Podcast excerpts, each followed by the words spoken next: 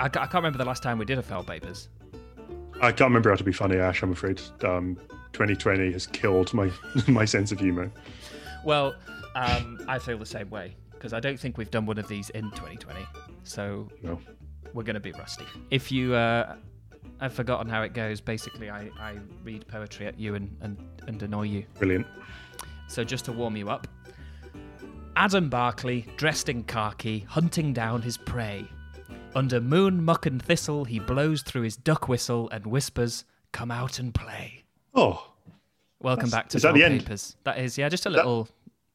just to remind everyone that you're still up to your old tricks.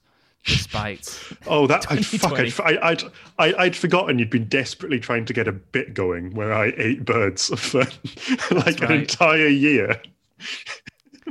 I'm just going to keep feeding into it until it sort of comes true out of manifest destiny. I've completely lost my mind anyway, so could very well be on the way. So a little menu for you. Since it's been so long since we've done a Foul Papers. Uh-huh. I've got a quiz, which I'll do a little quiz. Oh, so much content. I've got a new look Goodreads League, where I've streamlined the Goodreads League. God, I'd forgotten about the Goodreads League. That was a great game. I've got a rap battle, which I'm a bit worried about. Okay, what have you said? What have you done? It's not anything I've said. It's just it requires me to do an accent that I'm bad at. Okay. I might ask for a few words of advice on the accent because I think it's an accent we all know. It's a person we all know. So when we get to that, I might ask you for a few pointers. Oh, God. We've also got, but if that fails, we've also got a celebrity author who sent in a poem. So I've got that to read to read out. It's like, I like the idea that we've maybe like found the key to our P.O. box after 8 months, and this is just the shit that's been lying in there. Yes. It's been piling up throughout 2020. We should get a Foul Papers PO box because then I wouldn't have to write as much. What? So Simon Armitage can post us his own shit. I'm so glad you brought up Simon Armitage. I know. I've been reminded by this email you've sent me. Well, he's. We're going to hear how he's been doing in lockdown, okay. And then. To wrap things up, we've got a murder detective mystery with a Christmassy twist. Would you remember that time you did that one-off mystery after we did the Chandlers? Oh, yeah. That was great. That was one of the best bits of content we've ever done. Well, that's a shame because I haven't got one of those. But that's fine. I'll just make everything else look worse in comparison. I'll try and dust off another interactive murder mystery for you for the new year. Fantastic. We'll kick 2021 off with a bang. Do you want to start with just a very simple quiz? It's a reheated quiz. We've done it before. Over lockdown, which of the following authors got the fattest? Oh, dear. James Fattison. Okay. Philip Fullman. Ian McEwan. The fantasy author Branded Sandwiches. Sally Ballooney. Oh, that's terrible. I just wanted a woman. I just thought it was a bit sexist not to have a fat woman in the quiz. Okay. Richard Flan, again, enjoys Carol's Oats or Deepak Chopra. Brilliant. All of those are reprehensibly bad, potentially offensive. Yeah. That's exactly the content that you've been We're back on track. Dreaming up with on the through 2020. Fantastic. So you've got to, there's an answer. Who do you reckon's got the fattest, yeah. I know you've forgotten all of them. I've forgotten all of them. Ian McEwan. It was actually Richard Flan again, who said on Twitter, "Lockdown day 142. Guess what? Richard's having for tea." Flan again. Great. That's it. This is 8 months. 8 months in the oven. That joke. We have had a poem sent in by Simon Armitage, potentially. No, it's actually by, the hard man of Scottish literature, Irvine Welsh. Oh, yes, my neighbour, yeah. Is he your neighbour? He lives down there somewhere. Does he? Well, he's like the tough guy of Scottish letters. He's hard on Twitter. I think he's hard in his poems as well. He grew up around a lot of hard people, but I cannot testify to how hard he himself actually is. well, maybe he can testify for himself in this poem he sent in to the Here Read This P.O. box. Do you want me to read it for you? No, but I know you're going to do it anyway. When I see a sugar plum, I just want to snuggle one. After only a look at one, Irvin's a pervin. Oh, give me my sugar plum, then give me another one, 'cause I've an urging to be splurging on Sugar Plum Bay. There I can tug on one, cuddle one, suck on one. Irvin's turning disturbing, the sugar plums say. Tucked up with my sugar plum, I say pucker them, my lucky one, and give Irvin some lurvin, the sugar plum way. Not even one reference to heroin, or a hanging, or a stabbing, or a glassing. And yet, somehow, uncompromising as ever. Should we do a new look Goodreads? Sure. I was rebooting the idea. Are we workshopping this live? Well, no, I've done a bit of workshopping, but as long as you're okay with the concept. Let's hear it. I was just trying to cut out the live maths. I hate it. It's terrible. Maths it is. Okay, so we did a lot of calculations would end up on recording, yeah. Yeah. So what I thought was, as a way of cutting that out and also having a bit of a trip down memory lane, seeing what we do remember and what we don't, I thought we'd just do the books from the episodes we've done together. Sure. Because we've been doing this for over 2 years now, you know. Oh, Christ alive. I know. 2 years of content. Fuck me. To be fair, one of them has been this year, which has barely felt like a year. True. So I thought we'd go right back to the beginning and talk a little bit... Lincoln in the Bardo. No, we'll skip that one, I think, because we didn't do an episode on that. And we have told the story, I think, on a previous podcast. A great lost episode. We'll just call it the lost episode. I think Christmas Carol is the great lost episode. The great lost episode. But we'll go back to the beginning, we'll talk a little bit about what we remember, and then we'll guess what the Goodreads rating of each book is. Really? Oh, that's a good idea. So we just have to do a scout's honour that we won't look at it, but I don't care that much, to be honest. Me neither. So we'll guess what the Goodreads score is, and we'll just do the calculations all off air, so there's not faddying around. I am game. As I'm sure you remember, the first episode we actually talked about a book together was The Driver's Seat by Muriel Spark. It was 2.5 hours or something stupid. So long. It was actually only an hour and a half, but actually we probably recorded for 2.5 hours.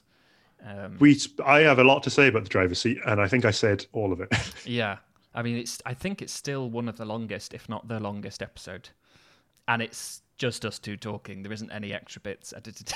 Nope. That is, I think, before we learned how that brevity is the soul of wit. And also 2.5 hours on a book that is not that much longer than Christmas Carol is potentially too long. Put it this way, if we'd read it out loud, it wouldn't have taken as long as the episode. No, that's very true. Yeah. Which speaks to Muriel Spark as a writer, but I'm not going to start actually talking about Driver's Seat because we'll be here all night. We'll do another Muriel Spark, though, because I've recently read some more. So, what have you read? I read The Public Image this year, which was really good, and made me think of you because we talked about the Lynchian qualities of Driver's Seat, and The Public Image is that and some. I mean, I don't know if you've read it, but it's about an actress whose role blurs with her real personality. It couldn't get more Lynchian if it tried. It is basically Lost Highway. I think... If memory serves, we said it's basically Lost Highway about Driver's Seat. Yeah. Or maybe we just talked fondly about Lost Highway for ages. Probably. Anyway, are we trying to guess?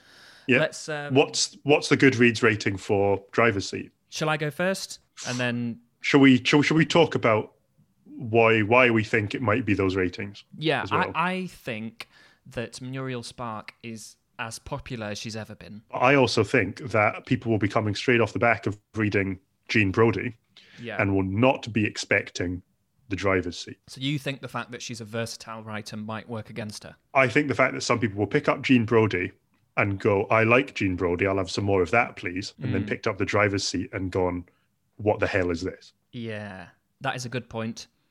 But I hope that puts us at odds, because that makes it exciting for an opening match. I'm going to go... I think we should do it to 2 decimal points, by the way, because that's how the reads... Because I think the one thing that works against us in the Goodreads League, with all online ratings, is that people who love something will give it 5 and people who hate something will give it 1. Nobody really can... No one can really describe what makes a 3-star book. So I think your ratings will end up either heavily weighted one way or the other. And I think, my guess anyway... is that we're going to be talking between 4 and 5. Yep. But I think a 4.2 and a 4.9, when you're talking about decimal points like that, that could be like 500,000 people fighting over whether it's a 4.2 or a 4.9, you know. Well, I'll lay my cards on the table. I'm going to go high. And so I'm going to say 4.91. Okay. Oh my God, we really are doing decimal points. I'm going to still aim high, but I'm going to aim the lower end of high, because I think you'll have a lot of people not prepared for the fact that Muriel Spark is actually a surrealist writer. Yeah. And I'm going to say 4.79. Okay. This is a very small window. Can you imagine if it's like a 1? If it's a 1, I'm quitting book podcasts, because clearly I'm so out of touch that I no longer understand the industry. Well, I will do the relevant maths off air, and we will continue this little version. I already prefer this to our previous. This is much briefer and brief is good, I think. Briefer and a more on topic, being in the Eerie Disc canon. So we know what we're talking about a bit, and we can actually remember when you had a whole bit about the canon being an actual canon. Oh yeah, and you fired it. I can't remember where that joke came from or when, but we definitely did. I know it ended with a canon being fired, and I think. Did you ever actually use canon sound effects in it? Yeah, yeah. Brilliant. That was a good joke. We were so much better at this back in the day. Well, we need to warm up on Foul Papers, but you know, maybe a trip to Simon Armitage's shed will help us out. So Simon is obviously going through lockdown as well, and so he's just sent us a recorded message to let us know how he's getting on, because he's turning into a bit of a regular contributor, but obviously we haven't heard from him in a while. So I'll just play the recording. Hello, I'm Simon Armitage, Captain of Poetry. Now, it's a very different Christmas for all of us. Usually, round about now, I'd be getting me tree up, building a Santa's grotto and putting on a big white fake beard, before waiting till night time and heading into town with me gun. But alas, this year, festivities will be much reduced. It's been a bugger of a year all round, and on a personal note, just last week my gutters sprung in Big House, so I've had to relocate all my poetry shite to the shed. So today, in lieu of my usual Christmas bulletin and gun skills, I thought I'd give you all a tour of my shed as a way of reflecting on how humbled we all are by the year that was 2020. Right, first shelf, this is me gold sword for being Poet Laureate. Queen gave it to me herself with a bit of a chuckle. She's a right foxy lass, Queen, and said, Simon, I'm sure you'll make good use of this. You look a bit fucking useful. And word down Boggs is Armitage Shanks. I was like, all right, yeah, who's told you that then? I'd shank you right now if you didn't have that big old suit of armour on, you gobby bin. Anyway, sword's lovely. Moving along, this is me gun. There's my other gun. Actually, rest of all that shelf's just guns. Some sentimental shit. This is a funny story. This is a severed ovipositor. I ripped this off a lizard that was giving me a bit of grief. But you have to be a Patreon subscriber to find out the backstory about that.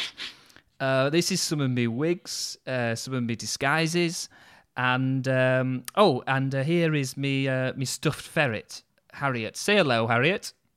Hello. Harriet and me, we've been spending lockdown rehearsing, basically. Basically. Oh, no, all right, go on then, love, you tell it. No, it's your story. I've talked to them enough, honest pet. Time for a feminine touch. Well, with lockdown, like everyone else, I've been going completely stir-crazy. Simon does all right, but he's a bit self-contained, man, whereas I'm more... Well, she's the doer. And he's the thinker. So anyway, he noticed I was a bit quiet. All my classes were cancelled. Spin, yoga, ceramics, ferret club. And that's your entire social life, isn't it? Well, not quite. Still, a huge impact on your mental well-being, Harriet. Yeah, for sure. So I said to Simon, why don't we do something together? I wasn't meaning theatre at the time, but, things had just evolved. And I could tell as it got later in the year, Simon was getting down too, when he realised he wouldn't be able to spend Christmas going out with his gun. I think you took that quite hard, didn't you, Simon? Yeah, I thought I was sort of grieving. So anyway, what started as a simple reading group became a two-handed theatre company. And we perform on Zoom every single weeknight, just the two of us. Classics mainly, but Simon's been revamping them, giving them an Armitage flavour. Yeah, so we did Oedipus. I played his mum. Yeah. But Simon's version was a bit different from what the kids get taught in school. My Oedipus was northern and a cunt. We've done most of the major Greek plays, and now we're doing some more moderns, Chekhov, Beckett. And my favourite, Ibsen. We're doing Peer Gynt next, except it's going to be a sort of northern, and we're just going to call it Ear Twat. That's the first week in New Year, and we've been amazed by the feedback. Who'd have thought a middle-aged poet... and a stuffed ferret. It just works. So maybe there's a message for all of us in there somewhere, eh? We can make the most of very little. I think that's true and very important. Still, I'll be glad to go back to the gun next year. Would you like to hear a rap battle? Like isn't really the word I get to use in these situations. You can tell how long ago I wrote this by who the rap battle is between. It's Dr. Johnson versus Hunter S. Thompson. Oh God, when did we do Hunter S. Thompson? Like last year? Well, the last time we spoke about either of them was definitely last year. Okay. But yeah. I'm a bit worried about my Hunter S. Thompson accent. Okay, are you not strong on your American accent? I'm not strong on my American accent. I tried it and I sounded a bit like Homer Simpson. Well, I mean, I also appreciate that. Okay. So you'll just assume that when I say this is Hunter S. Thompson's verse, that it's just pretty much how we'd talk. Sure. I'll suspend my disbelief. So I'm asking you to imagine an arena in which Dr. Johnson, who's going first, is squaring off with Dr. Hunter S. Thompson. Yep. Here we go. Into the ring steps the king of the lingua, sinking my opponents when I sling 'em a zinger. They can't handle all the thinking I'm flinging, all dancing, all singing, big dictionary swinging. Dr. Johnson, the OG OED bitch. You really want some? You muckracking hack in a hat. You're incompetent. I'm the father of the language you found. I'm old enough to be your continent. Befriended the finest minds of my time. I led one big jolly sect. You had summers biking with rapists and spent time with Johnny Depp. I mean, that guy, Christ. What do you have in common except mumbling to fuck and pretending to write? Your style was infantile with those drawings and dots and platitudes, ink splotches and flotsam. Do you type with a shotgun? You've got a hyperbole problem. Fear and Loathing in Las Vegas? You're lightweight. Try visiting Scotland. No, I'm being cruel. I know your brain's on the fritz and that you'd rather duel with pistols than with wits, so bring it on. I got my flint cocked at you, punk. This Johnson comes strapped like he's all out of spunk. Go back to the books to get the betterment of me. I'm a man of letters. You're just a boy on LSD. God, I'd forgotten how these went. Oh, amazing. Well, that was Dr. Johnson. So old white man number two shuffles up. Here we go.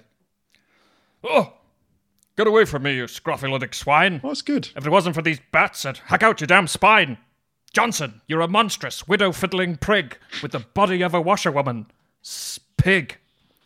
Welcome to the wiki-wiki wild, wild west. Check your spelling and your wiggy-wiggy style address. You Tourette's-ridden pest were best off free to you. What you wrote out by hand, I can Wikipedia. You picked the wrong cantankerous yank to fight, see, and you'll regret you came here like a wank at a crime scene. Boswell, I'll take on the two of you. Beat you till there's nothing left but effluvia. Go gather definitions while I hunt for the truth. You wrote the rule book, I blew it up. Poof. That was good. It's a little bit Elvis. I like the crime scene ejaculate joke as well, that's a good one. I felt a bit like Elvis, though. I felt like I was doing a bad Elvis impression. Your heart was about to give out. I was a little bit sort of like... You know what? I missed these. I missed it. Oh, good. Well, we're getting into the bath slowly, but I've got some plans for 2021. I think they'll get a bit more pro. Speaking of crime scenes, if you refer to your text, your hymn book for this Christmas, you'll find your next little scene. I refer to the term. If I refer to the terms of my parole, I don't know if you remember, but Richard Woof, our sometimes correspondent, had begun to write a crime series featuring you and him as a crime fighting duo, yes, called Barclay and Woof. We thought he was dead. You hoped he was dead, I think, but he was just in a very severe Uber crash, and so he stopped doing pieces for us and instead written this crime series. So yes, I'll just hand over to him and break a leg, mate. The crime scene was a high-ceilinged dining room in Edinburgh's New Town. Important, high-powered men lived in the area. I could tell just by licking the walls. But today, it wasn't the living that concerned me. It was the dead. Christ, I said. What a mess. Sure is, said Barclay, my Scottish side boy, looking pale as he surveyed the wreckage.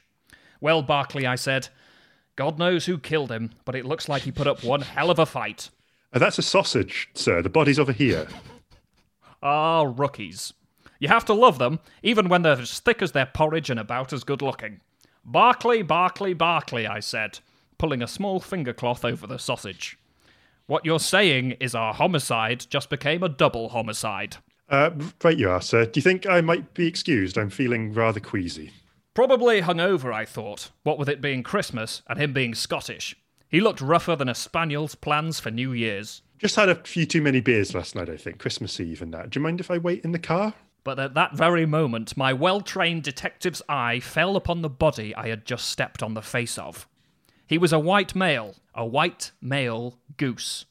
As I bent down to examine the body, I asked my partner, what kind of maniac would do this to a goose? God knows, sir. You sure it's not a suicide? Rough time of the year and all that. Suicide, Barclay? He's been strangled with a silk stocking. Thought you of all people would have noticed that. They're the exact same silk stockings I encouraged you to wear to feel more sensual. Plus, look at all these other injuries and tell me it's not a crime of passion. Bite marks on the wing, the beak, and the nipples. God, why do they always bite the nipples? Because they're the best bit. What was that, Barclay? I didn't say anything. Well, Barclay, I hope you didn't have any Christmas plans, because this is a real humdinger. But surely it's a bit beneath us, sir. What with it just being a goose? It's 2020, Barclay. That kind of talk is no longer acceptable. Now, we're going to catch this pervert. His goose is cooked. Oh, never eat them cooked. What was that, Barclay? Nothing, sir. And then Christmas music fades in as we leave the two detectives to... crack another case. I'm glad I got paid scale for that one. That was definitely a paycheck gig, that one, I think. Who do you think would perform such savagery on an innocent bird? Who knows? It's beyond my ken, I think. We'll never know. I guess we'll just have to wait till the next episode of Barclay and Woof. We'll have to wait until the next half-cocked bird-eating joke goes off. Yeah, exactly. Which always forgets whatever the current canon of bird-eating jokes is and just starts again. In an attempt that maybe this will be the one that finally cracks the yolk. Exactly.